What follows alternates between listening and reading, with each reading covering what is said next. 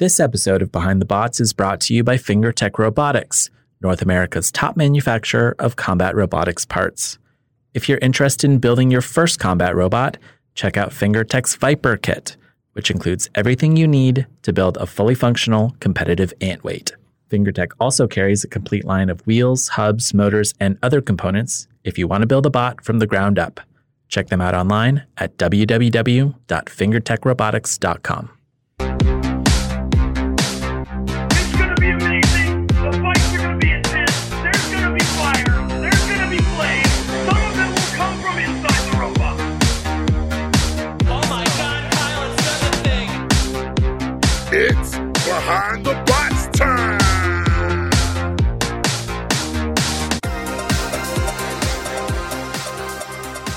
From a romantic candlelit dinner atop the upper deck, this is Behind the Bots, the podcast that brings you the stories of the builders behind BattleBots. I'm Chris. I'm Luke. I'm Lindsay. And I am Kyle. And today on the podcast, our interview with Lucky Captain Mark Demers and the bots driver Matt Olson. We'll wrap up the show with this week's installment of Robots Around the World. If you like our show, please rate and review us on Apple Podcasts, Google Play, Stitcher, Spotify, TuneIn, Castbox, Player FM, and Podbean. You can follow us on Facebook at Behind the Bots and tell a friend. We really appreciate your support. Now, before we get to the news, I just wanted to call attention to a GoFundMe uh, campaign that we are hosting in honor of our friend Nanso Nali. Nanso is a 19 year old student. He uh, lives in the Delta state of Nigeria, and his dream in life is to become an engineer. And he has done a lot of steps as far as he can basically go um, with the resources he has right now to kind of achieve those dreams. He has worked a lot with Arduino. He has been learning C. He is a really cool kid. We video chatted now with him a couple of times. He is, I just like, he's so passionate about his interests. Um, but he needs, you know, some materials, some resources to kind of take the next step. And so um, we are basically hosting a GoFundMe campaign to try and raise money so that we can buy him some goods uh, and then ship them over to him um, and to his school.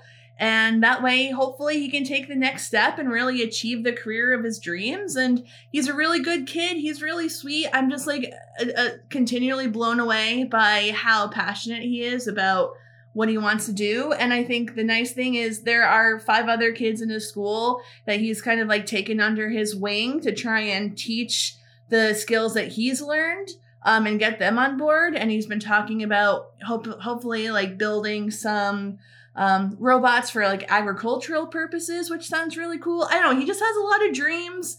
If you're interested, I uh, I highly encourage you to go throw a couple bucks to the GoFundMe because uh, I, I think it's a great cause. Yeah, super energetic kid that has, you know, really big dreams, but, you know, accessibility to those to the things that can make some of those come true just are are not uh, you know, in his area and it's uh, it's a difficult challenge to try to get um, uh, you know things like 3D printers and materials and supplies to uh, you know southern Nigeria. There's there's a lot of red tape, uh, and you know there's there's a lot of things that you got to watch out for. So we're trying to um, uh, you know be logistical about it. If anybody knows uh, anybody in international shipping, of course we'd always love some some advice in that department. But you know we're happy on behalf of Behind the Bots to uh, to sponsor this GoFundMe and and and work with Nanso to try to get uh, some of these materials to his school. So we'd appreciate uh, anyone who's able to contribute. Take a look, see his videos, and uh, and drop some coin. Yeah, he's got a, a YouTube channel, which I think is pretty cool. So so go check that out too.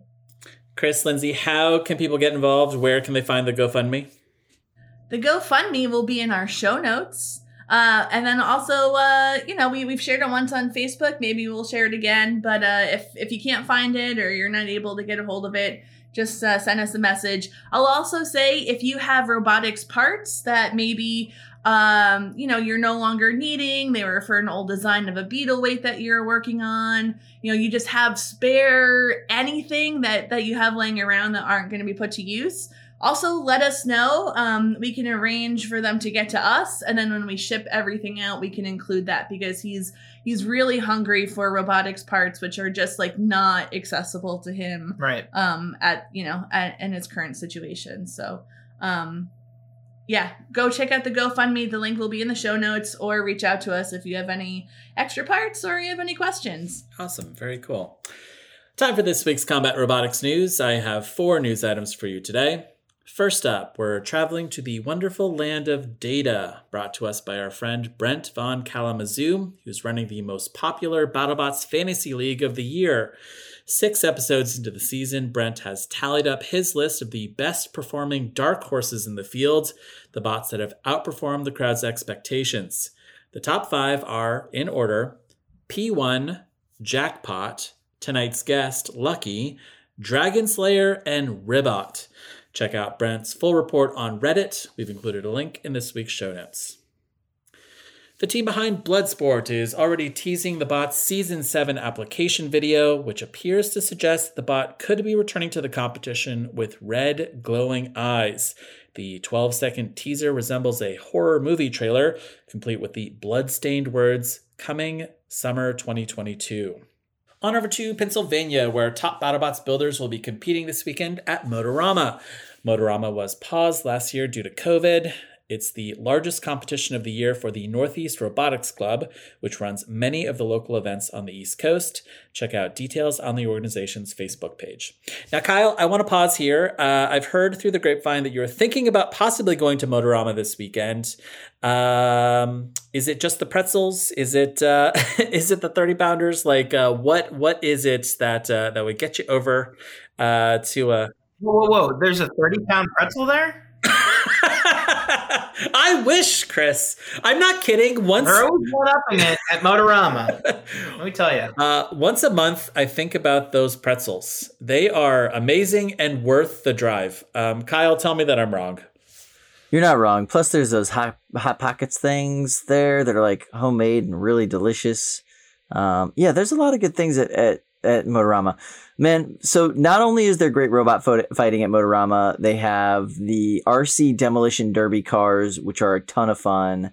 Um, they have like the off road dirt track kind of like uh, Jeep RC cars that are fun to watch those things go on their tracks and do what they do. They have those crazy, super fast, um, like hill jumping cars in that one arena that like horse arena off on that one side. They also have like actual motocross and uh, like quad car or quad racing. Uh, it's a really weird event. It's a really cool event. Um, I could sit and watch the robots fight all day. Oh, there's also a car show there. It's it's a really weird event, but it's a really cool event. Um, it's a long drive for me, and I'd have to take the kiddos. I definitely am not planning on stay like going there Saturday night. If I went, it would be a be a Sunday adventure. So I'll just kind of have to play it by ear, see how the kids are feeling about it. Um, but man, I would love to go. I'd love to see. I'd love to see the robot fight come back. I'd love to see the event at Motorama. It's a weird one and it's a cool one. And uh, you know, up until recently, it was like the place to go on the East Coast to watch robots fight. Yeah. Uh, I will say kind of the pros and the cons. Uh, pro, fantastic event, um, huge crowd. There's a, like a really cool experience when you go there and you see your non-stereotypical combat robot fan just kind of wander in, sit down in the stands and really just get into it. There's I don't know, like it's they're, they're motorsports fans who are mostly in the the audience. Um, the Philly cheesesteaks are incredible. They're in Harrisburg. You can get them. The, they're the size of your forearm and they are amazing. Um, the one thing that gives me pause, the reason why I am not going this weekend is because uh, if there's 10,000 people in the arena, I think uh, 9,950 of them uh, are not wearing masks. And uh, I don't know. I just don't really want to catch COVID. So, um, that's that's the one thing I would say. Pro tip: um, there is an entrance that's really close to the uh, to the combat robotics arena there, so you can just go through that, um, and you don't necessarily have to uh, walk through 9,000 coughing Pennsylvanians. Um, but yeah, Motorama is amazing. I love the competition and I'm probably going to be there next year. I think just this year. I haven't caught COVID yet, knock on wood, and uh, not trying to catch it in Pennsylvania this weekend. Okay, good. Um, and uh, finally, uh, let's check in with Ghost Raptor, which is giving away 3D printed paper Ghost Raptor skulls from low poly paper kits. These skulls look amazing. If you haven't seen them, check them out. I would love to win one. Check out details on how to enter on the team's Facebook page. And that's it for this week's news. Wait, can I say something about that real quick? Sure. Yeah. I uh I would be remiss if we were to talk about Ghost Raptor's logo and I did not say saber-tooth cat. Why is it a saber-tooth cat? It's a ghost and a raptor and a saber tooth. It is it is it is neither a ghost nor a raptor. Right? When you talk about a raptor, you're talking about either a bird of prey or a a classification of theropod dinosaur. Yeah. Uh, it it is neither of those things. It is a saber-toothed cat, and I don't I don't fully understand why. All right. Here's I, I've got a suggestion. Hey Kyle, why don't you save this for your Thera podcast? Um, Yeah, that would be an appropriate place for raptors, unlike a robot whose uh, you know, emblem is a saber-toothed cat. I don't I don't understand it. I, I have a free suggestion for for Chuck Pitzer if if, if he's listening. Um, okay, next season we go back to Ghost Raptors like real kind of roots, you know, um, and and we changed the logo to uh, just a dead a dead like eagle, you know, just like a, a you know like a ghostly kind of falcon or something. You know, uh, ri- rising up uh, in the mist. What, what what do you think? I think that's a phoenix.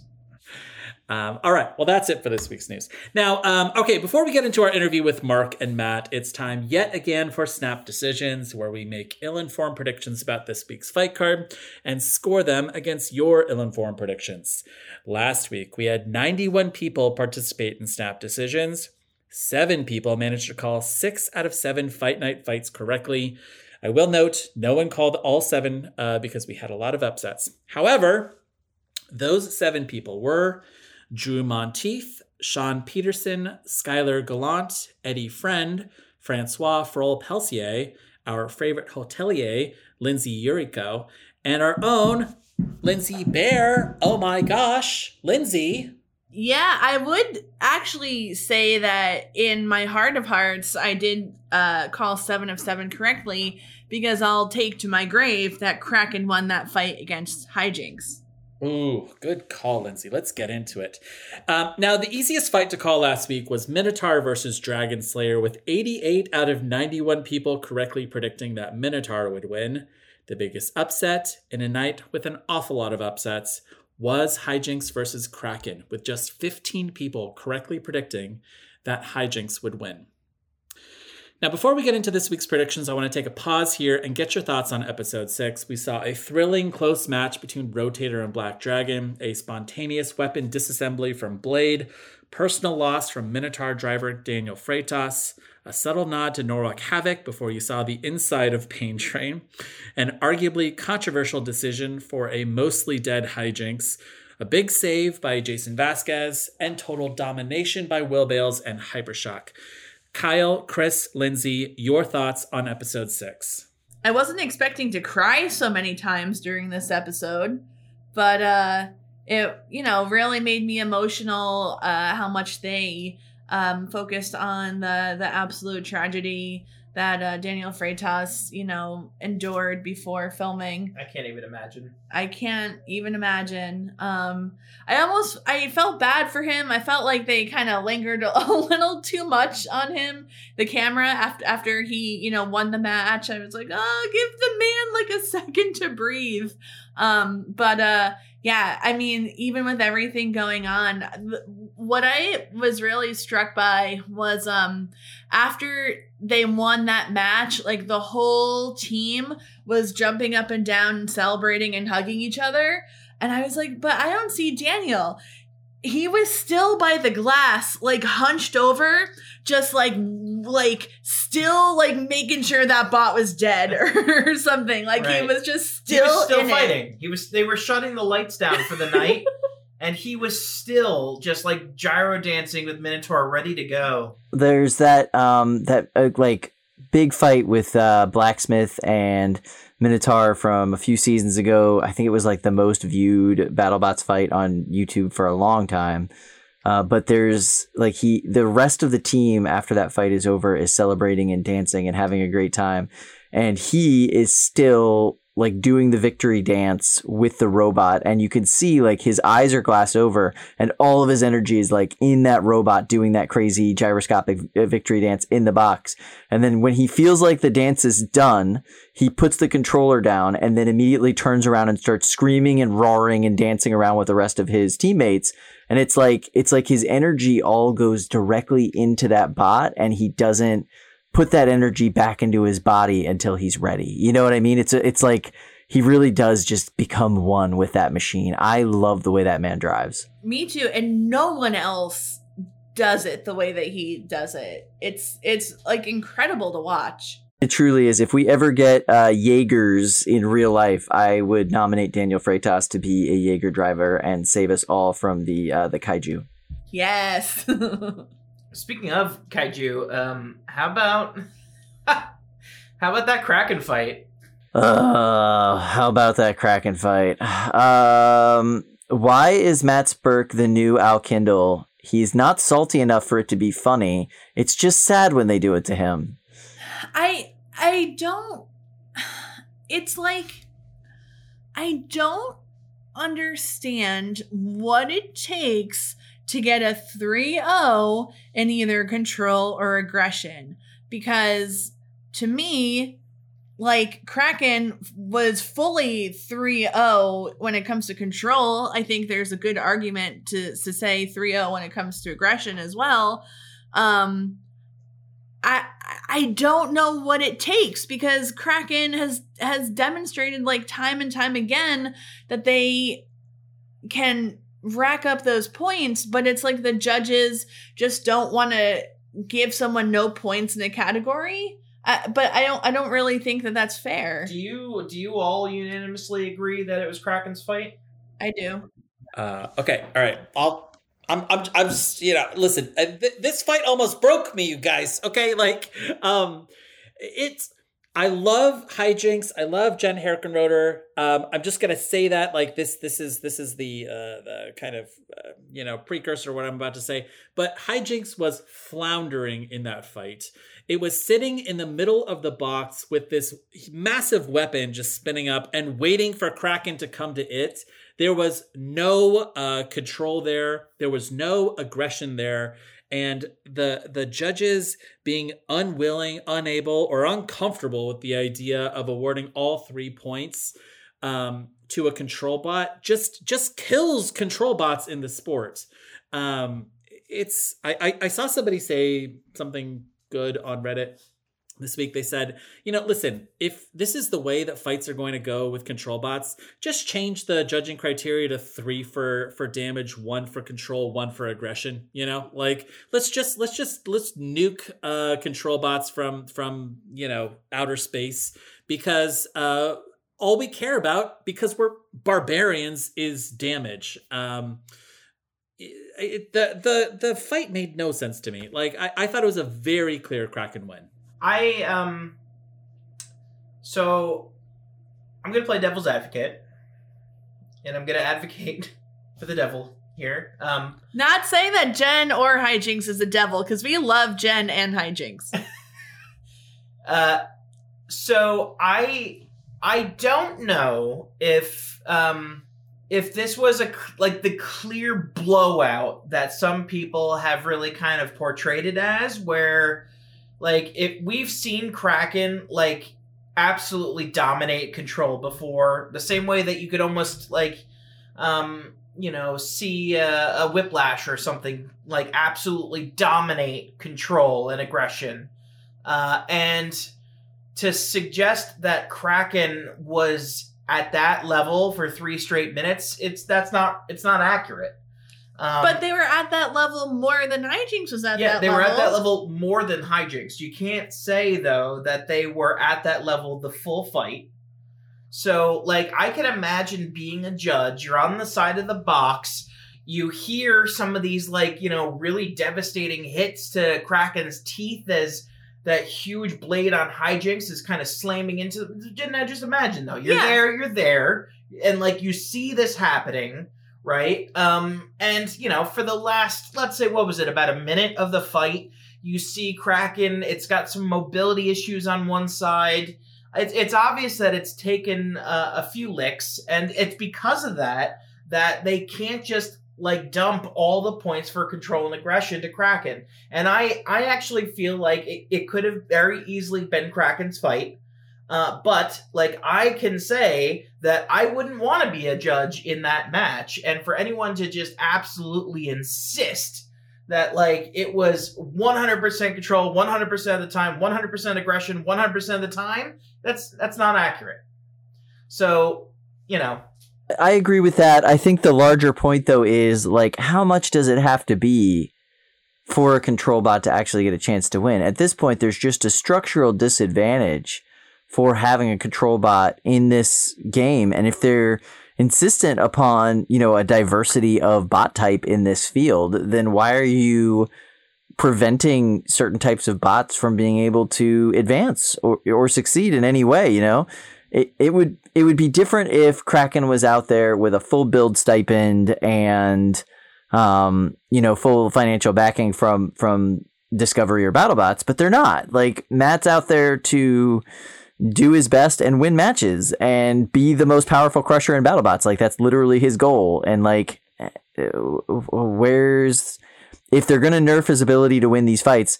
I don't know what else he could have done in this fight against a full, a huge bar spinner like this. Right, and and and and the the interesting thing, I know we were talking before we even started recording the podcast that like maybe they should be looking at a point system that is like one point for aggression, one point for control, one point for uh, damage, right? And then it's just like who earned the point and who did not earn the point.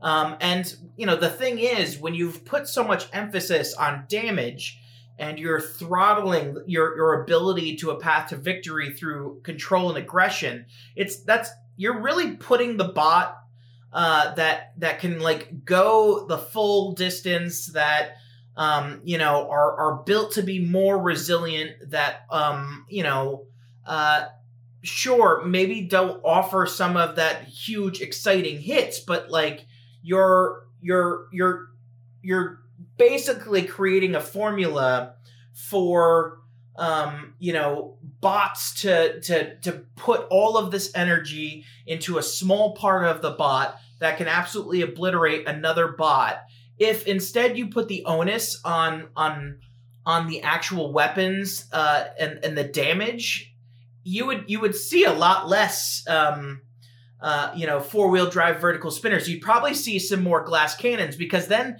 you're telling you're telling someone with a high energy weapon you have to either knock them out or you're not going to win the match, right? Um, you're the butterbean of boxing. You're you're you're 90 seconds of gas, and then if you don't get the knockout, you're done. Uh, because it's really going to be the control bots game then. Um, I think that would actually lead to more exciting builds. Uh, however, it would also even the playing field with people that are bringing just more resilient designs to BattleBots. Uh, yeah, listen, they they built the upper deck, you know, uh, but they didn't assign any like meaning to it. Like if I'm a control bot and I'm able to control my opponent and get it up on the upper deck, that should count for points. Like I should be racking up points for every single second that it's up there. Right now it's just like, oh, we've got this little weird little stage that like we that robots bump up there and then they can get themselves down. It's it is wild. If you get inverted or like you're dumped up onto the upper deck, uh, there should be a count out, right? Like like you have you have like ten seconds or fifteen seconds to get your bot back down off the shelf. I mean, HiJinx was able to get themselves off of the shelf, Right. but I, it still seems like if you're gonna make this odd decision to put the deck there to begin with, like like you said, Luke. Incentivize it. Yeah, incentivize it. Assign it some kind of meaning. Like give it something. Other what? It, what is the upper deck even? But I guess that's like another another conversation. um, I it just like it makes me feel really bad because Matt Spurk and basically everybody who builds a bot that does not have a kinetic spinning weapon, you know, they are taking the you know, arguably the harder road um because you have to have a much different strategy and you have to be able to execute that strategy much differently than a bot with a spinning weapon.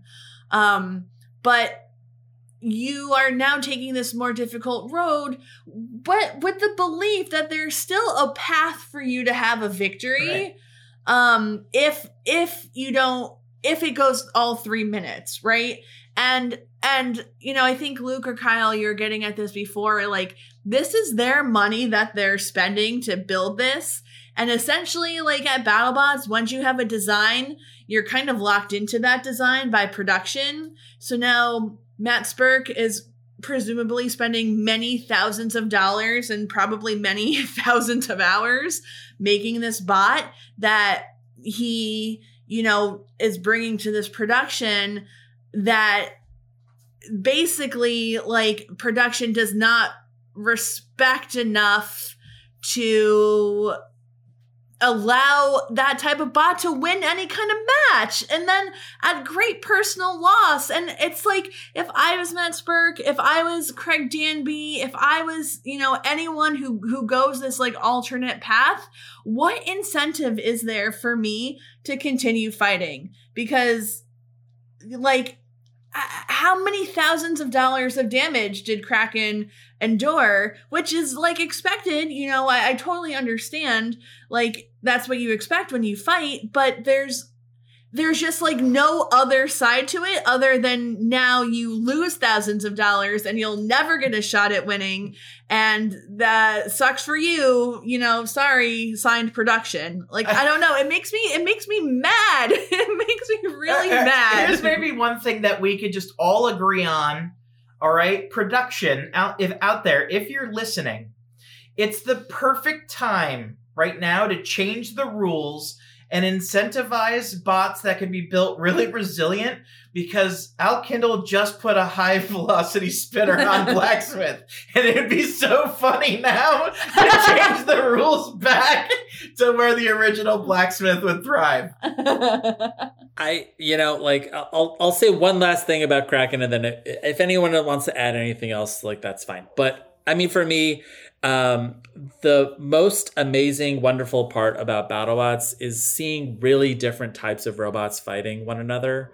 And when you you remove all of the tension from your show, um, when you um, when when you're you look at it and you're like, oh, the spinner's gonna win every time. Spinner's gonna win. You know, like uh, it's Right. It it just like it it takes it takes all of the kind of magic and art out of the show, in my humble opinion.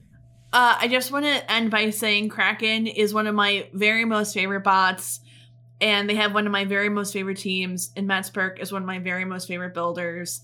And I'm sorry that the show keeps doing you dirty. Like the the controversial losses that you had by the judges last year still break my freaking heart. Um, and uh, you deserve better. But thank you for all of your entertainment. Well said, Lindsay. Well said. Uh, any other thoughts on any of the other matches? You know, just picture perfect reliability from Hypershock, which amazing, dominant. Um, you know, we, we we saw we saw great matches last Thursday uh, outside of you know this this kind of controversial call. Um, you know, and any other thoughts before we uh, jump into our our snap decisions for for this week's fight card? Yeah, that Black Dragon rotator fight looked like it might have been cool, but I couldn't tell. It was just in this like weird smoke screen the whole time. So but no, that was uh that was a pretty amazing fight. Those two drivers were incredible and uh that was a tough one for the judges too. This was not an easy episode for the judges. So uh F in the chat for the judges. Uh I hear the season gets harder for them going forward too. So we'll see how that goes. yeah it's it's definitely not a job i envy and and my like criticisms are not at the judges it's just at the the whole situation. But um I want to also call out the the first big win for defender and Jason Vasquez. Um, I know that there was a lot of chatter about whether or not you know he should have um, unstuck Riptide. Um, but I, I, you know, I saw him. Well, I saw Matt Vasquez, you know, kind of uh, clear up some of that online by saying, you know, disabling a bot in the first 20 seconds or whatever and then having a fight end is not a great way to make a case to the selection committee that you deserve to be in the top 32 and also it's like then you only get 20 seconds of stick time and having that time and experience actually learning by driving your bot is so important that they decided to take the risk and unstick him so that they could have more time to learn from the bot and get experience driving it, which I think is really admirable. Um, one one thing that I I saw, I think Ian, uh, aka Lane, uh, McDonald uh, talked about online was the difference in attitude um, between Ethan Kurtz when he was fighting huge versus when he was fighting defender um, you know, when he got huge, uh, caught up in the screws, he was really happy to leave the bot there and just kind of die a slow death by count out. But when his bot did the thing and he needed rescuing, he was like, hit me, come on, unstick me, unstick me, which I think is, um, you know, like a, a real, uh, rookie behavior, which, um, you know, I, I don't I, I understand, I guess, the sentiment. I just I just think it's really interesting when when you look at it. Um, and you know, the Vasquezes and Jason being the um the team that they are, they did it, and like kudos to them. I know it's it's controversial. A lot of people are saying that they wouldn't have done that, but uh, I think that there is a lot of good reasons for them to do that. Something I'd like to point out too is that like Ethan and Jason are all in that same kind of regional three pound circuit. These two drivers know each other very well. Um, they're in those same competitions on the East Coast with Martin Mason and Calvin Eba and a lot of other names from BattleBots that we know. Um, I think one thing that not a lot of people are talking about is Jason probably saw that situation, did the calculus in his head, and realized he is a better driver in a lot of ways than Ethan. And he was just confident enough to get him off the side of the wall and keep that fight going on and knew he could still win um, which is, I mean, just a testament to what a good driver Jason is. And everybody, especially in that kind of circuit, knows what a good driver Jason is. Uh, and you know what? Defender performed amazingly. I'm glad the fight went on. I really liked that fight. I thought both the bots did a great job. And ultimately, I'm really glad that Defender won. I thought it was great. Same. Well said, everyone. Okay, good. Um, all right, let's jump into this week's predictions with help from our resident statistician, Gil Hova. Um, okay, our first fight of the night. I'd love to hear your predictions, please. Number 16 ranked Bloodsport versus number 34 ranked Sub Zero. Kyle, your prediction. What a cool fight. Um, man, this is actually a really tough one to call. One thing about Bloodsport is that it is not so great when it gets flipped over.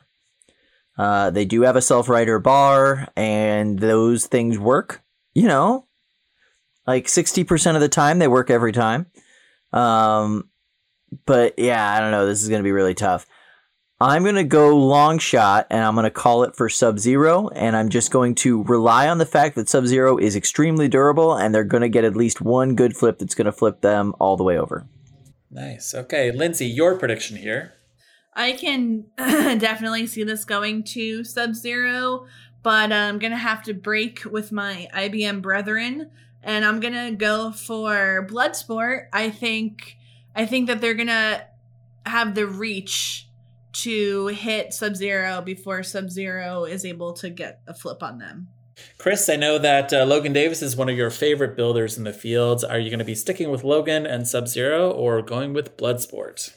Um, I think. Well, I think Sub Zero now has a little bit of the agility necessary to deal with a bot similar to Bloodsport. Bloodsport's probably going to be bringing out some kind of long forks to try to win that ground game.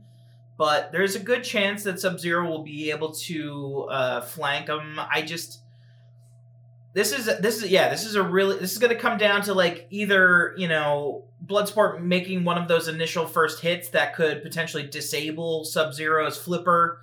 But if we see if we see even a single flip, I'm thinking that Sub Zero is going to end up being able to capitalize that on that and and and use the new diminished space in the box to uh, to to kind of uh, contain Bloodsport. So I'm going to go Sub Zero. Okay, good. Uh, Chris, let's stick with you for the next one. Number 44 ranked Cobalt versus number 37 ranked Ghost Raptor. I I'm just looking forward to this one. Um, I think. Ooh, uh, I'm gonna I'm gonna say Cobalt. Uh, I think that it's probably gonna win the initial ground game, and then you know when you're talking about two high energy weapons, someone's probably gonna die very quickly. Mm, okay. Uh, on over to you, Kyle. Uh, Cobalt versus Ghost Raptor. All right. So first of all, uh, the selection committee or the the producers here uh, are not being very kind to Chuck. They're like, "Hey, Sabretooth Cat, you did a great job helping out those kids and losing your last fight as a result of it. So now uh, we're gonna put you in there with a literal robot mulching machine." It's not nice. It's just not nice. Um, yeah, I think this has to go to Cobalt. They, this is just not a great rock paper scissors atomic bomb match for uh, Sabretooth Cat, and I feel bad for them. Okay, Lindsay, let's uh, let's get your prediction here. Uh, Sabretooth Cat versus Cobalt. Uh, I'm gonna round it out and be the third vote for Cobalt. Clever girl. Okay. uh, Lindsay, let's stick with you for the next fight of the night. Number 36 ranked Ice Wave versus number 69 ranked Deadlift. Uh, this is hard. Um, I don't have a great reason, but I'm gonna say Ice Wave. Oh, okay. Uh, I think because I it's my heart. That's my heart speaking. got it. Despite the uh, the tanned and oiled bodies of the uh, the deadlift team, is that right? Yeah, yeah. okay, uh, Chris, your prediction here: Ice Wave versus Deadlift. Uh, I would I would say Ice Wave, but there's just so many deadlift boys. so I'm gonna go deadlift. okay. Um, all right, uh, Kyle, your prediction here: Ice Wave versus Deadlift.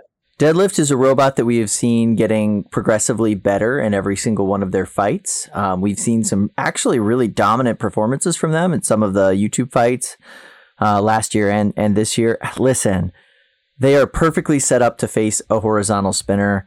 Ice Wave's horizontal spinner is not very low. Eh, It's a really rough matchup for them.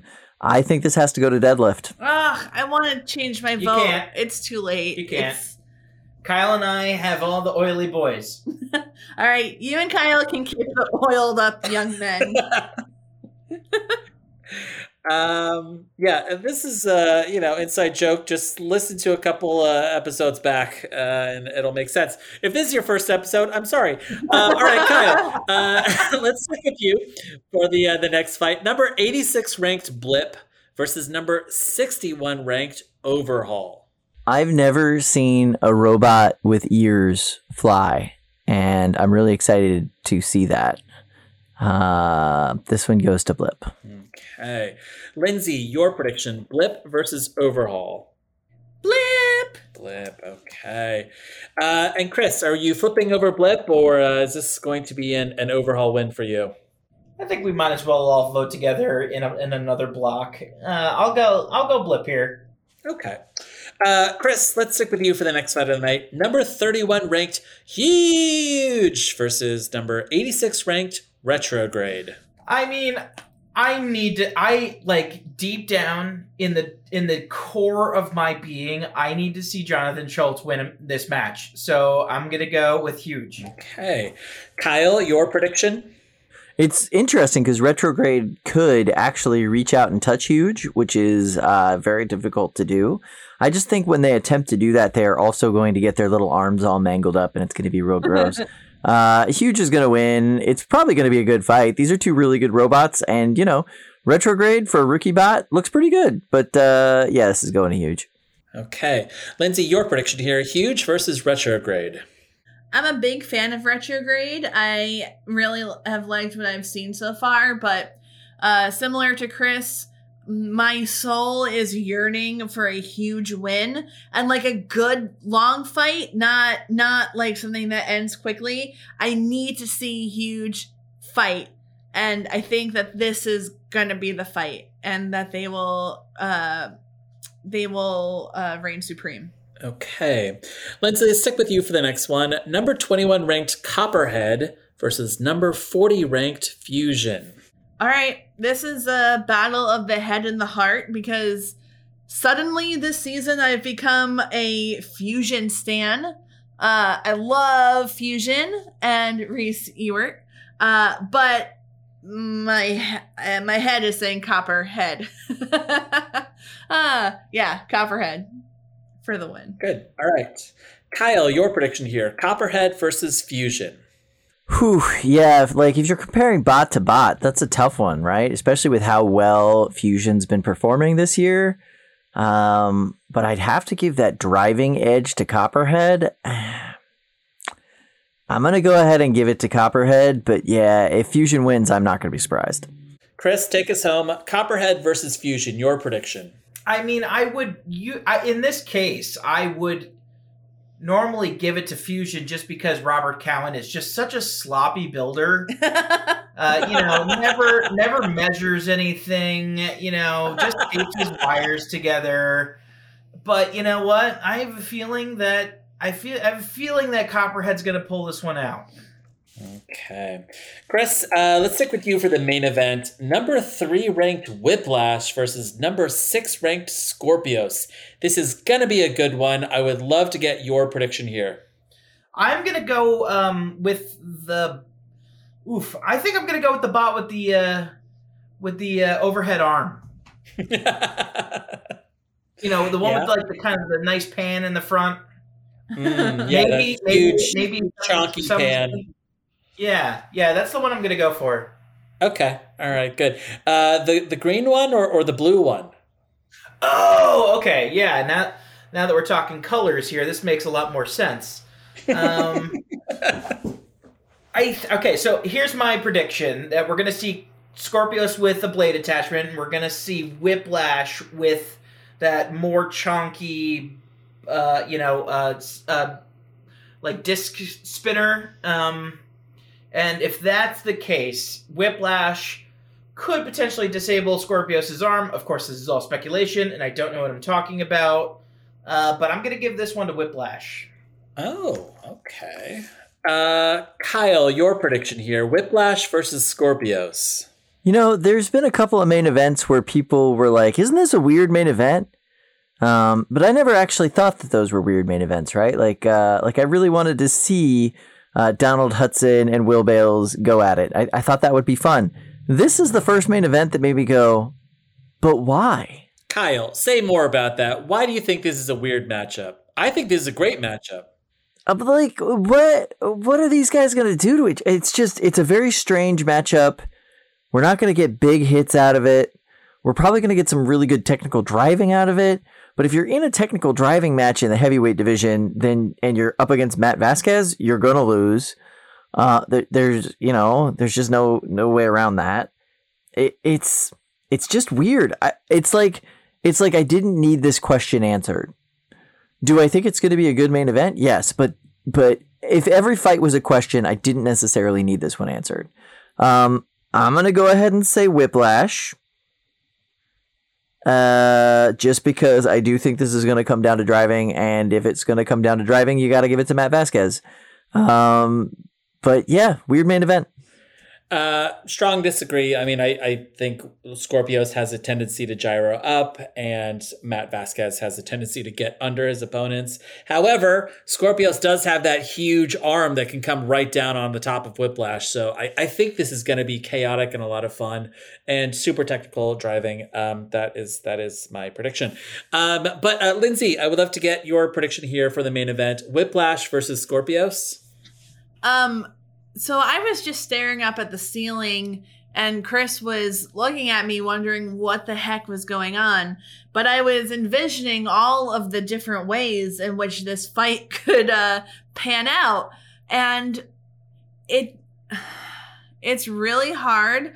I I never want to bet against Whiplash, and it feels weird to say this, but I think that the plow on Skorpios and those weird little curved forks that they have mastered, I think that I just I can see that making the difference and not letting Whiplash get all up on them.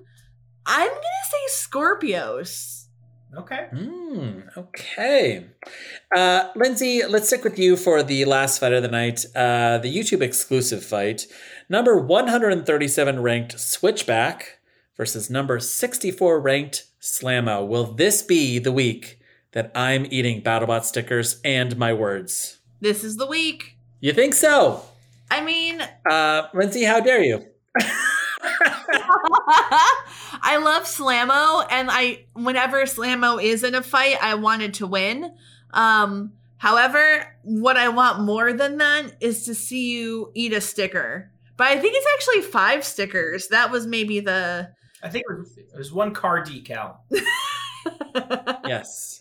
Yes, that's right.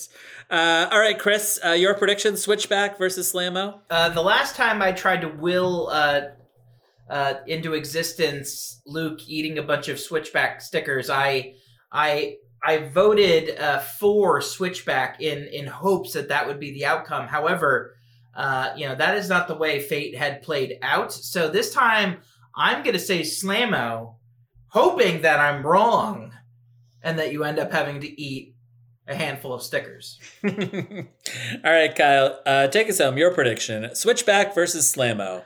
Uh, I, the one thing about Switchback is I don't think it's going to suplex very well. Um, but that doesn't mean it's going to win this fight. I think you're safe from sticker eating from this one, honestly. Oh, thank God. Okay. Um, all right. Well, that wraps up this week's edition of Snap Decisions. Look for our post on Facebook later today to send us your predictions about this week's fight card. After the break, our interview with Mark Demers and Matt Olson, sponsored by Max Amps. Nicole, leave that in. I hiccup a lot. It's okay.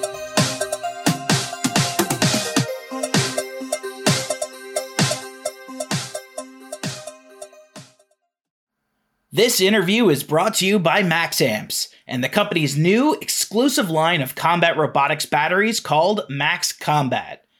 Max Combat battery packs are built in the US and designed for both durability and performance for combat robotics. Max Combat batteries come with custom wraps, including your team's logo, internal hard skins for extra protection, puncture resistant wire sleeves, and a custom metal Max box for charging and storage. Check out the Max Combat section at maxamps.com. This week on the podcast, we have two very special guests Lucky Captain Mark Demers and Lucky Driver Matt Olson. Mark built Lucky in 2016 following the runaway success of his 340 pound super heavyweight Ziggy, which is a five time gold medal winner at RoboGames. This season, Lucky has launched itself into its strongest start ever, with a close loss against Tantrum and a decisive victory over Blade. On the show, they've attributed a lot of the bot's success this season to its new driver, who is experienced in RC cars. We're looking forward to learning more about the bot and the team in the hour ahead, so welcome to the show, Mark and Matt. Glad to be here. Thanks for having us. Yeah, yeah, yeah. Um, we're uh, we we are recording like uh, really on the go. Uh, Mark is sitting uh, outside of a Starbucks in Silicon Valley, and Matt is dialing in from Disneyland. So uh, we're just gonna see how this goes. Um, but um, whenever we have two people on the show, I would uh, we like to have them introduce one another and kind of talk about one another, just because I don't know, it's weird to talk about yourself. So maybe Mark, you can start us off. Can you tell us a little bit more about Matt? Can you introduce Matt for for us? Yeah, so Matt was introduced uh, to us through a mutual friend, also a builder in the sport, Andrew Burgraff, and uh, showed up with us in 2018. Uh, we had, you know, we're in the pits. Matt was helping us out, and uh, we had some like pillow blocks that we needed to get replaced. And Matt's like, "Hey, I'll run back to my shop and whip some of those out for you." And, and a couple hours later, he came back with parts, and it's like we immediately realized, driving aside and everything else, this guy builds stuff and he fits the profile of what we do at competitions. So it was a nice introduction. He's he's been with the team uh, at this show uh, a couple of years already, and we kind of joked a little bit about him having uh, a try at the controls. And so this year we we decided to give it a try. And um, it- it's really something to see him on RC. The the control that he has, uh, precision that he has is, is really awesome. So there's some learning to do in terms of the sport, but I'm really excited to have somebody that's got that skill uh, at the controls of our machine. Awesome. And Matt, uh, can you tell us a little bit more about Mark? Uh, you know, can you introduce us to Mark um, and tell us any fun facts that you know about him? Yeah, so same what Mark said. We met through a mutual friend, Andrew, and uh, it was actually Andrew that made the parts. Um, I I work for a company that's called MIP in the RC industry, and uh, they've got full capabilities of everything. And you know, joining the team, I I think the first battle I came, I, I forget exactly which one it was, but Lucky was totally destroyed. Um, and I kind of jumped in and, and being I've been in the RC industry for, for so long and with building things, you kind of two and two go together. You're able to figure it out quite fast. And, you know, we jumped in and started getting it. And, uh, you know, Mark has so much experience within, um, within the sport. And I know he's very respected within it as well. You can see a lot of the, you know, the old, the old uh, heads out there, you know, no Mark for a long, long time. Obviously Ziggy was, was very, very um, successful. Um, and you know, through through the last couple times that I've been on with them, a couple seasons now. Um, basically, I, I was just messaging to Mark, you know, hey, you know, just jokingly, because I'm at the sticks, you know, uh, week in, week out, driving and competition. And uh, I said, hey, why don't I? I had run it around in the box a little bit, kind of drifting around. He was like, hey, is this like your first time ever driving one of these and I was kind of doing, you know, figure eights and drifts within the, you know, the test box. And I'm like, yeah, it's my first time. And he's like, oh, so I think that kind of sparked his interest. And then later on, he hit me up and he's like, hey, man, if you're really interested, I think, uh, I think this might be this might be like a cool culmination and and something really cool for the show. So it was really nice of Mark and the entire crew, you know, because it's not just me and him. You know, there's a lot of people um, in in our entire team that make it possible you know so shout out to them as well the entire lucky team. And uh, you know i was just really grateful that that mark was like hey let's try you out. Let's see you know how you do because literally my first bout was against tantrum uh, ever. And um, we're usually not we're usually much nicer in rc so i was uh, i was a little bit too nice i think and i learned that going into the other battles. So uh, mark was there by my side the entire time and uh, it was it was very very good to have him there and all his experience, you know, um, with everything, and you know we work really well as a team, so it's pretty cool. So huge thanks to him. Awesome. Matt, I'd, love to stay with you um, and learn a little bit more about your background. So you're based in Southern California. Are you are you like involved in the RC industry as well? Like, can you tell us a little bit more about what you do outside of combat robotics? You know, kind of like your your occupation and, and kind of how, how you got started in, in RC? So I, uh, it's funny. I, I tell my girlfriend, you know, when I first met her, I was like, uh, she's like, well, what do you do? And it's always hard for people, but I'm, I'd say I'm a drug dealer for nerds, you know, and that's basically how it is because I actually, I'm in RC full time. So I own a business that well, at manufactures high end race goods and I, you know, um, design them and we produce them through my company I used to work for full time, MIP. They have full CNC capabilities um, a lot of Swiss machines, uh, stuff like that. And um, you know, I work with them, and for competition wise, I've been with them, and I was kind of their main guy. So I've got an eye for what ends up, you know, what's uh, isn't working so well, and and what capabilities we have to make it work that much better, and what we can produce and sell for them. So I've done that, and then I've also I uh, travel around the country doing competitions, showing off the product.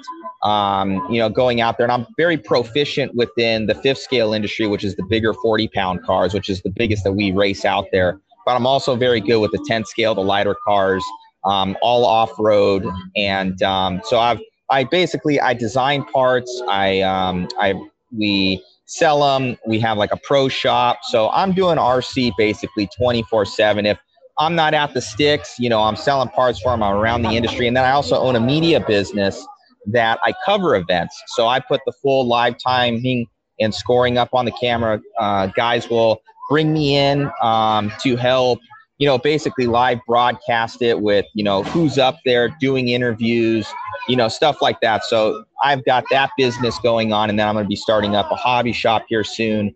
Um, so everything that I do is very, very involved within the industry, and I try and hit it from a lot of different angles. Um, so I'm it's it's basically my full time thing. That's really cool. You know, do you do you find that there's a lot of overlap between RC and BattleBots? I mean, did you show up at BattleBots? Did you know anybody who was already there? You know, someone who was involved in the sport. You know, or when you look at the two sports, you know, are are they similar? Yeah, I would say definitely the um, it, they're very similar as far as the people. You know, they all have a passion, and and you find guys from a lot of different walks of life. I I would say like especially the lucky team. Um, somebody had asked me like, "Hey, what does Mark do?" And then what does you know uh, the other Matt on our team do? And um, we've got a couple different guys that they each have their own they each have their own talents you know like myself i'm the driver mark is very well rounded within everything um, and then we have Matt, he draws everything the Brainiac. So you've got all these guys from different walks of life. And it's the same thing in the RC industry um, where you meet all these definitely successful people that are smart in their own right and they have their own good things that they bring to the table.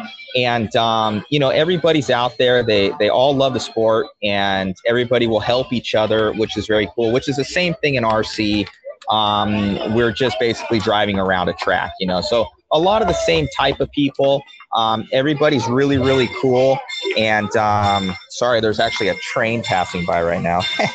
if you can hear it. Of course Um, there is. out here at Disneyland. It's Valentine's Day, guys. You know, you gotta gotta treat the girl good. So yeah, it's um, you know, so overall, it's it's very very similar.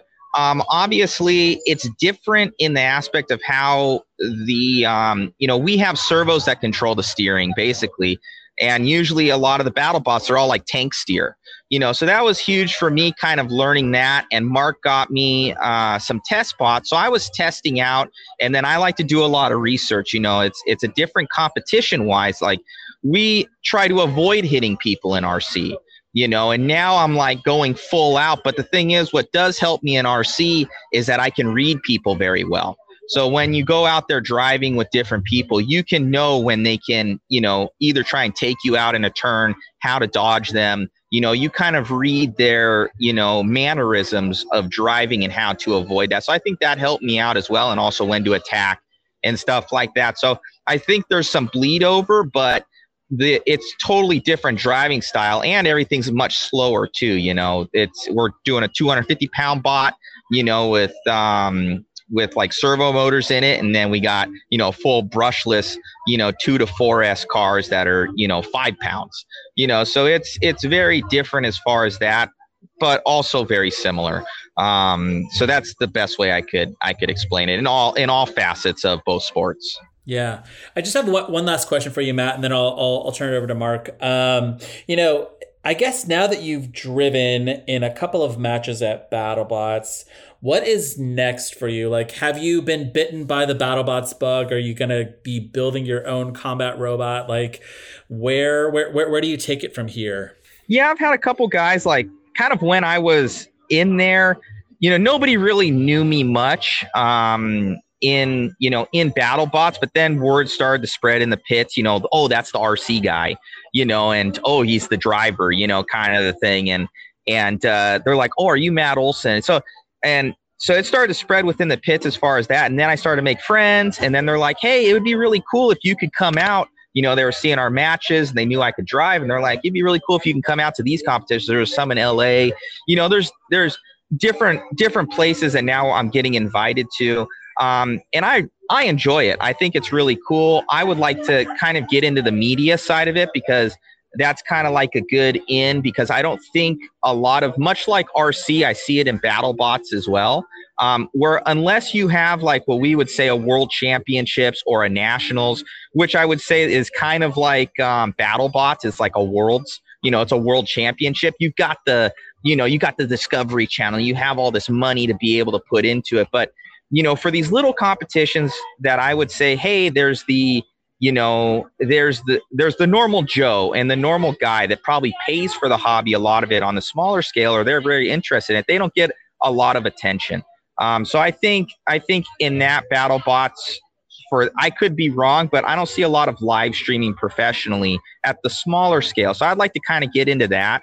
And then as far as driving them and doing that, it's all it's all time and energy. Like right now, I would I would probably need almost like an arrive and drive or like you know kind of like a kit type of thing to get going because I just I'm so busy with two, three, four businesses. You know, I was scheduling with Mark and. uh you know, with everything to get me to battle bots because I was I was hiring guys out to cover another event for me. So I'm pretty busy in my day to day, but as long as Mark wants me back out, I'm going to be there for battle bots uh, year in and year out. That's awesome, Matt. Now I'm, I'm no wrong answers here. Uh, I I know that you're here at Disneyland and you're with your girlfriend.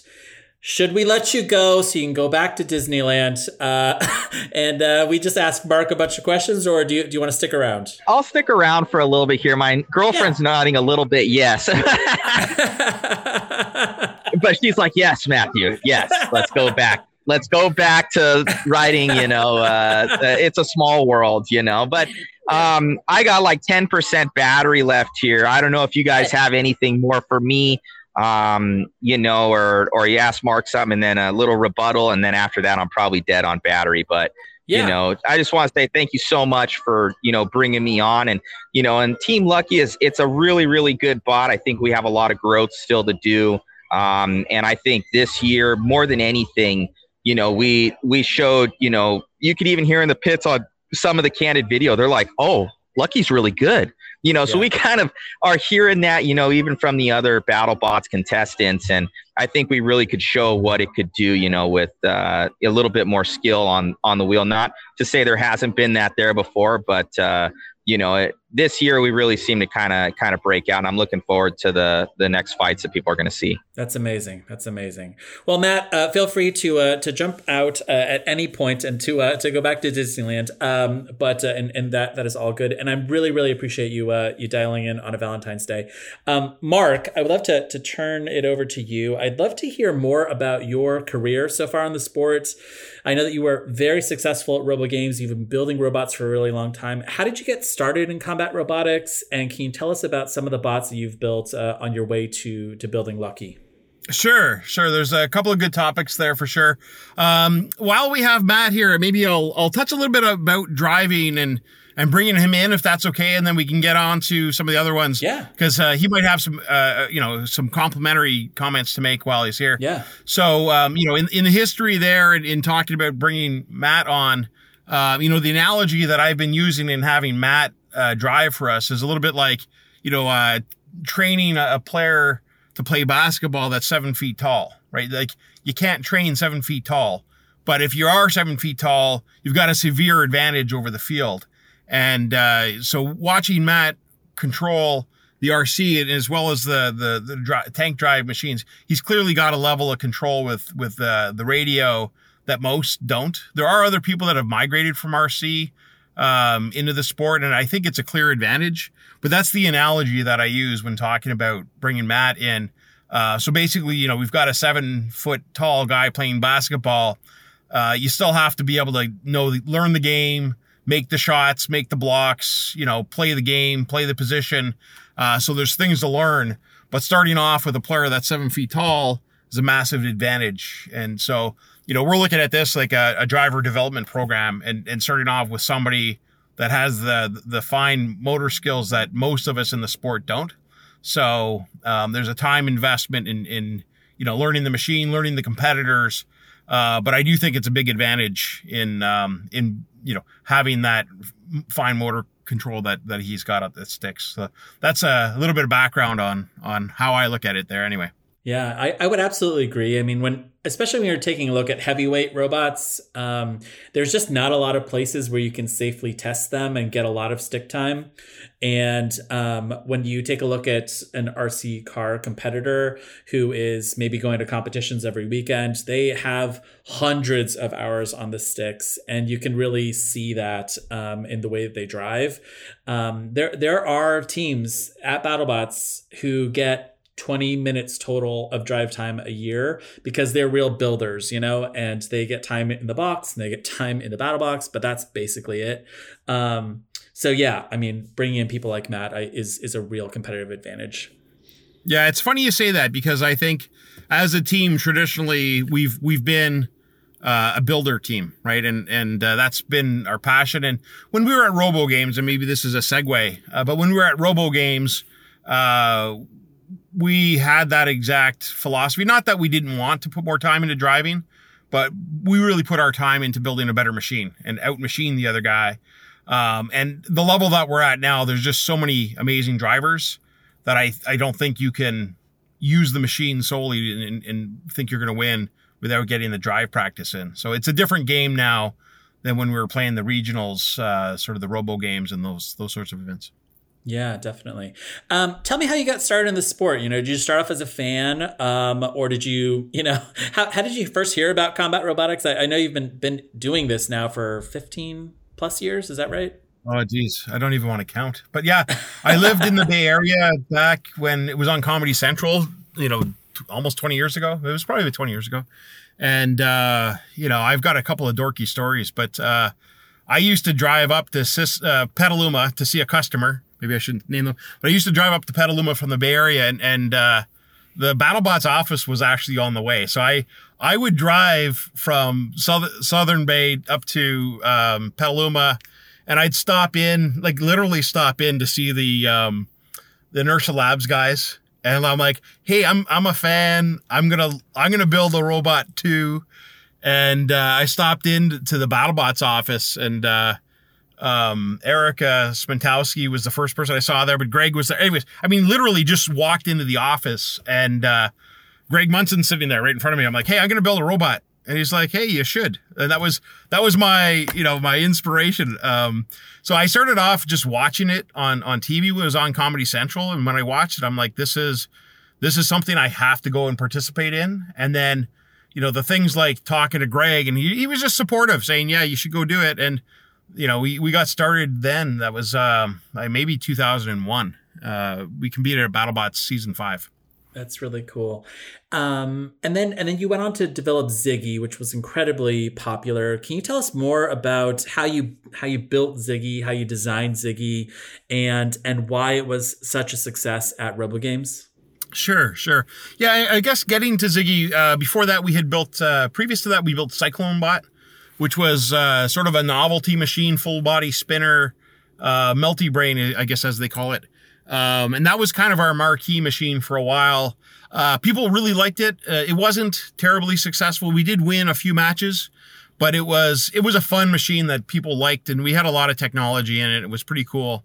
Um, but you know, over over time, um, you know, I wanted to build a launch bot. I, I remember watching Inertia Labs, and uh, there are fans. You'll see people describe Lucky or Ziggy as you know, hey, it looks kind of like Biohazard with a lot more power, and that was literally the the thinking behind it. I, I loved watching um, Biohazard and and Carlo the way he he really uh, controlled the field. He was one of the best builders decades before everyone else figured out all the rest of it. And then, you know, I thought if we if we could take that kind of machine and and add uh, the power that's impressive that you see with Inertia Labs, uh, that would be an awesome combination. And that's literally how we started out um, the design process. I don't know if you had any of that background or you knew that, but that's really how it started. So Lucky and Ziggy, they're both four bar flippers, four bar launchers. Um, can for for somebody who doesn't know what a four bar lifter or launcher is, can you talk about what a four bar you know kind of mechanism is and why it's such an interesting design for uh, for a combat robot? Sure. So I'll, I'll try to make it a simple description, but a, a four bar mechanism is one where you basically have um, uh, four parallel lines, right? So if um, if you're operating and they're they're parallel and everything's the same length, it kind of oscillates back and forth. When you make the the links different lengths, then as as the the top bar goes through its motion, um, you can modify the stroke. Uh, it's not a single pivot; it's a it's a complex motion. So the the result of it uh, in the mechanics is basically instead of launching something straight up, our lifting mechanism pushes forward as well as up. And what the idea is is to to launch somebody in front of us and have them set up for the next uh, launch. Uh, rather than going straight up, and we are, you know, our our trajectory when we fire somebody, it, you know, ideally they'd go uh, about 50% further forward than they go up. So like you know, a, a medium sized throw, we might throw somebody eight feet in the air and 12 feet forward. Um, that's kind of the, the mechanism. Maybe we can get into the geometry and the, the, the mechanics there, but that's kind of the gist of it. Uh, is that kind of cover Yeah. things at a basic level? Yeah. Yeah, yeah, yeah. Um, I'm really interested in, in the the power behind Lucky. You know, maybe we can transition into Lucky and kind of the design uh, of the robot. Um, you know, when when I think about Bronco, I think about oh, number of flips. You know that they can perform in three minutes. You know, I look at Blip and it's like oh, we can flip until our battery runs out because it's completely electric. You know, um, you know how how do you measure the power and kind of the the the amount of flips i guess that you have inside of lucky? You know like is that is that a measurement that that the team has designed for? You know can you kind of give us the behind the i guess under the hood uh specifications you know on on the actual mechanism? Sure, sure. So, yeah, starting out in, in pneumatics, um, and pneumatics is one of those areas where everything's really dangerous, and and nobody wants to give you advice that that gets you killed. So it's it's always hard when you're starting out to to get advice from people that know what they're doing. So we did, you know, a lot of uh, comparison with other people. I I know when we were starting out, I I talked with Jascha, who you know more recently with Chomp, but back then was the judge, and um, you know his his simple advice was uh, try to figure out how much power you think you need and then double it right and so that's that's exactly what i did. And, we did some calculations to figure out what was the work that the judge had through its power stroke. And i thought well hey if we do that uh, something like that and then double it maybe that'll be enough. And that was sort of arbitrary. Um, you know we we run pretty high pressure. Uh, the push force at, at maximum pressure it's um, it's about 11,000 pounds of force uh, over a power stroke. So I mean, it's it's a substantial um, excess load when you're talking about a, a 250 pound machine. Um, and then you asked about you know how do you calculate how many shots you have, and and basically the the philosophy that we've we've worked on is we we want to be able to develop a ridiculous amount of power. So we've really developed uh, the systems to deliver uh, like like a a ton, uh, literally tons of, of power. Um, and then when we get to uh, competition, we dial things back because we have to be able to to make multiple launches, right? So in previous years, actually, we we had enough power that if we fired our big shot, uh, it would break us, and so we were always hesitant to throw our big shot. Uh, so our basically we, we call that a haymaker, and then our little shot is the jab. And no one had ever seen a haymaker in, in competition because we were pretty sure it would break the mechanism. And uh, in testing, we've been able to break ourselves uh, by dialing the power up, and then we've we've then uh, refined. Yeah, we've refined the design to be resilient enough. There's a lot of um, a lot of subtle things that don't look any different from the past, but we can fire at full power all day long now and not break. So that's that's an interesting change. But it's it's hard to. The hard thing is not making the power; it's um, getting rid of the power if you miss.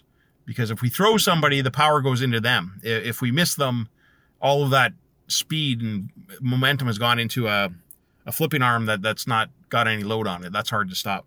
That's a good segue into um, the latest version of Lucky. So your season six um, design. You know, can you tell us what's new on the robot this season? Um, I know that you took a year off due to COVID. Um, you know, you know, and when when you came back, I guess in in that off season period, did the design of the robot change very much? Yeah, I mean, subtly, no. Uh, what, what's what's obvious, I think, from the outside, there's not much to notice in terms of changes.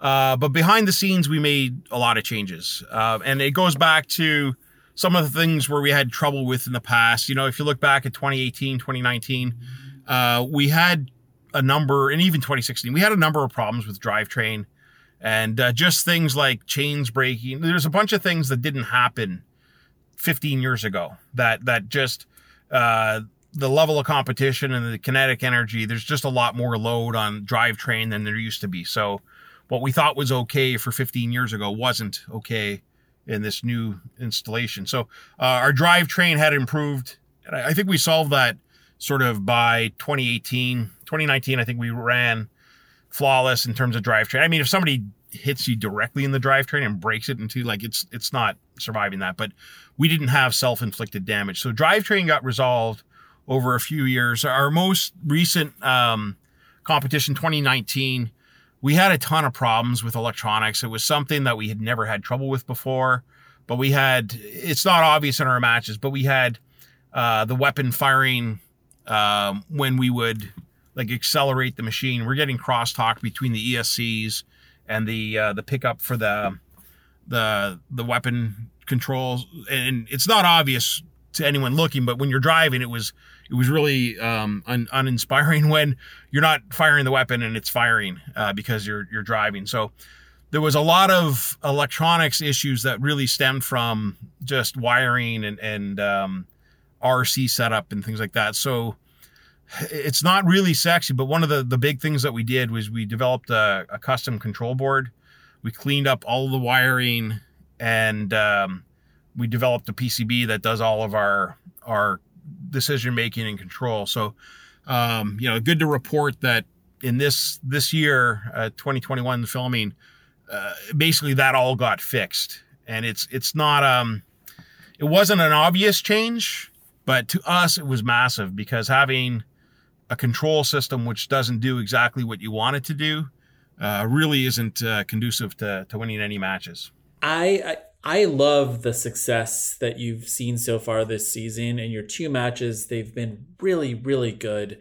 Great driving, really good flips, like good mobility, good toughness. Um, you know, in, in your most recent match, you saw just Lucky take a hit, like a tombstone level hit straight to the face, and uh, it came out on top, which was just amazing. Um, you know, like we're right about to get into all of our listener questions for you, but I would love to get your reflection on the tantrum match and this blade match. Um, you know, can you can you walk us through those two matches and and your your thought process going into them, some of the repairs afterward, um, and and really kind of your thoughts at this point in the season? So, um, you know, going into the match uh, against Tantrum, that was a good uh, match for us. I, I, I mean, uh, we watched really well, uh, really closely last year, 2020, and a lot of people talked about driving and, and machines. And um, I declared myself, I don't know how much I said it out loud, but uh, Tantrum was was one of the most improved machines year on year. And they came into 2020 looking like a totally different machine, right? And I thought that was awesome because they had been a middle of the pack at best kind of machine. And then, you know, going into 2020, they just, I mean, they really lit it up. And um, I think in this quarterfinals, they were up against Sawblaze, JMO, and I mean, that was like nobody does that to JMO. Yeah, Like, yeah. they they they looked really good that match. I think it's their best match they ever had, and and uh, Sawblaze didn't look to have an answer for it, right? So all that being said, I think they really established themselves as, you know, having migrated out from the middle of the pack. Now, for us, you know, we're looking at, at um, Tantrum and going, hey, this is going to be a tough matchup. But at the same time, you know, I, I think as a flipper, I, I think we pose a really difficult problem to most of our competitors. So uh, we're not generally going to send you home in a box like a tombstone would. But I think everyone recognizes if we get under them, we, we can end the match in a couple of flips or, or at least change the momentum. And so we're, I think we're a credible threat there. And maybe I'm delusional, but I really think we're a difficult matchup for most of our opponents. And um, going into Tantrum, I, I, you know, despite the fact that they had awesome success in 2020, I really thought we had a, a decent chance of winning that match. And so our, our plan was to go and get under them before they, they do the tantrum thing and take control and, and really set the pace for the match. So I thought that went really well, exactly as we wanted as it started. Um, you know, as, as the match went on, they clipped a tire. Uh, we lost some rubber. Our drive train got worse. And then from there, uh, Tantrum did its thing. But I, I really liked the way that went. And at least the start, um, I actually think even though we lost that, a lot of it turned a lot of heads. I think, uh, given that we we had them on the ropes, and you know, it was a coin toss uh, as to who was going to win if you know they would have gone the other way on that last flip. Yeah, yeah. Um, I, I know that we have listeners asking about it, but I'd love to ask you. I don't know. Maybe, maybe I'm stealing a question from the listeners, but um, it was like such a great show of sportsmanship when um, when Matt kind of helped Tantrum down off of the rail, and there was just so much debate afterward if Tantrum would have been able to wiggle itself off or not. You know, from your perspective, like their cage side, what what did you see? Like, did did you think that Tantrum was right about to to come roaring off of the rail anyway? So you know Matt went in for for like one one last hit or or what? Yeah, it's it's a really good question, and it's one of those things that I love the debate that goes on in these uh, forums and discussions afterwards, where you can you you know you have the luxury of going back and watching instant replay, and you can you can look at the information ten times and make the decision that was right in hindsight. Uh, you know, from where we were standing, um, it looked like they were going to get off, and and I think the editing was such that uh, they didn't show the extent to which they were using that that uh, punch to wiggle themselves out. So I think they the editing of the show uh, didn't uh, capture the the the degree to which I think they were going to get off. Uh, we thought they were going to get off. I think Tantrum thought they were going to get off the side, and and really, you don't have a lot of time in the match to like you have a split second to decide, right? And then once you decide if you're going to throw it, you have zero more time to to second guess it, right? So you've done what you've done, and you go you move forward from there. Um, I don't think it was a bad decision. I, I think in looking at it, you know, we we could we game plan on how to do that better or to retain better control coming out of that. eh, We can game plan that better. I think with uh, with uh, watching the, the the tapes, the video. Uh, but I don't think it was a bad decision to go after them. It wasn't. We weren't trying to be a nice guy. We were actually trying to win the match. And I think we're getting too much credit for being Canadian and hey, good sportsmanship and everything else. But our intention there was to was to finish the match. Um, and then just a last comment. Um, there was an interview that uh, that Aaron did with the team uh, themselves, and they talked about it. And and you know they they highlighted themselves that uh, a lot of people don't realize how close that was. But we had broken leading up to that. We had already broken their self rider. The the chain was dangling, uh, and when they were on the wall, you know we were one flip away from finishing the match. And when we tossed them, you know, uh, if they land upside down, the match is over. If they land on the wheels, they have a chance to win. Uh, but we were we were a coin toss away from winning that match if they would have landed upside down. That's amazing. Um, and then and then to your to your fight uh, from from this past Thursday. I know we're gonna we're gonna get into it with listeners too, but like just like the toughness of Lucky in that fight, I was so impressed with. Can you talk about about that fight and and what it what it looked like from from your perspective? Ah, it's a good question because uh, we we put that wedge on, and when we took that first hit from Blade, the only thing I saw was the gouge in the steel. Right? It, I mean, it was right in my face. And then the second thing I noticed, you know, this is moments later, but when you're watching the match, it, it looks like an eternity. Uh, but after seeing the gouge, I realized that they were wobbling out of control, and I I didn't see their their uh, bar break immediately.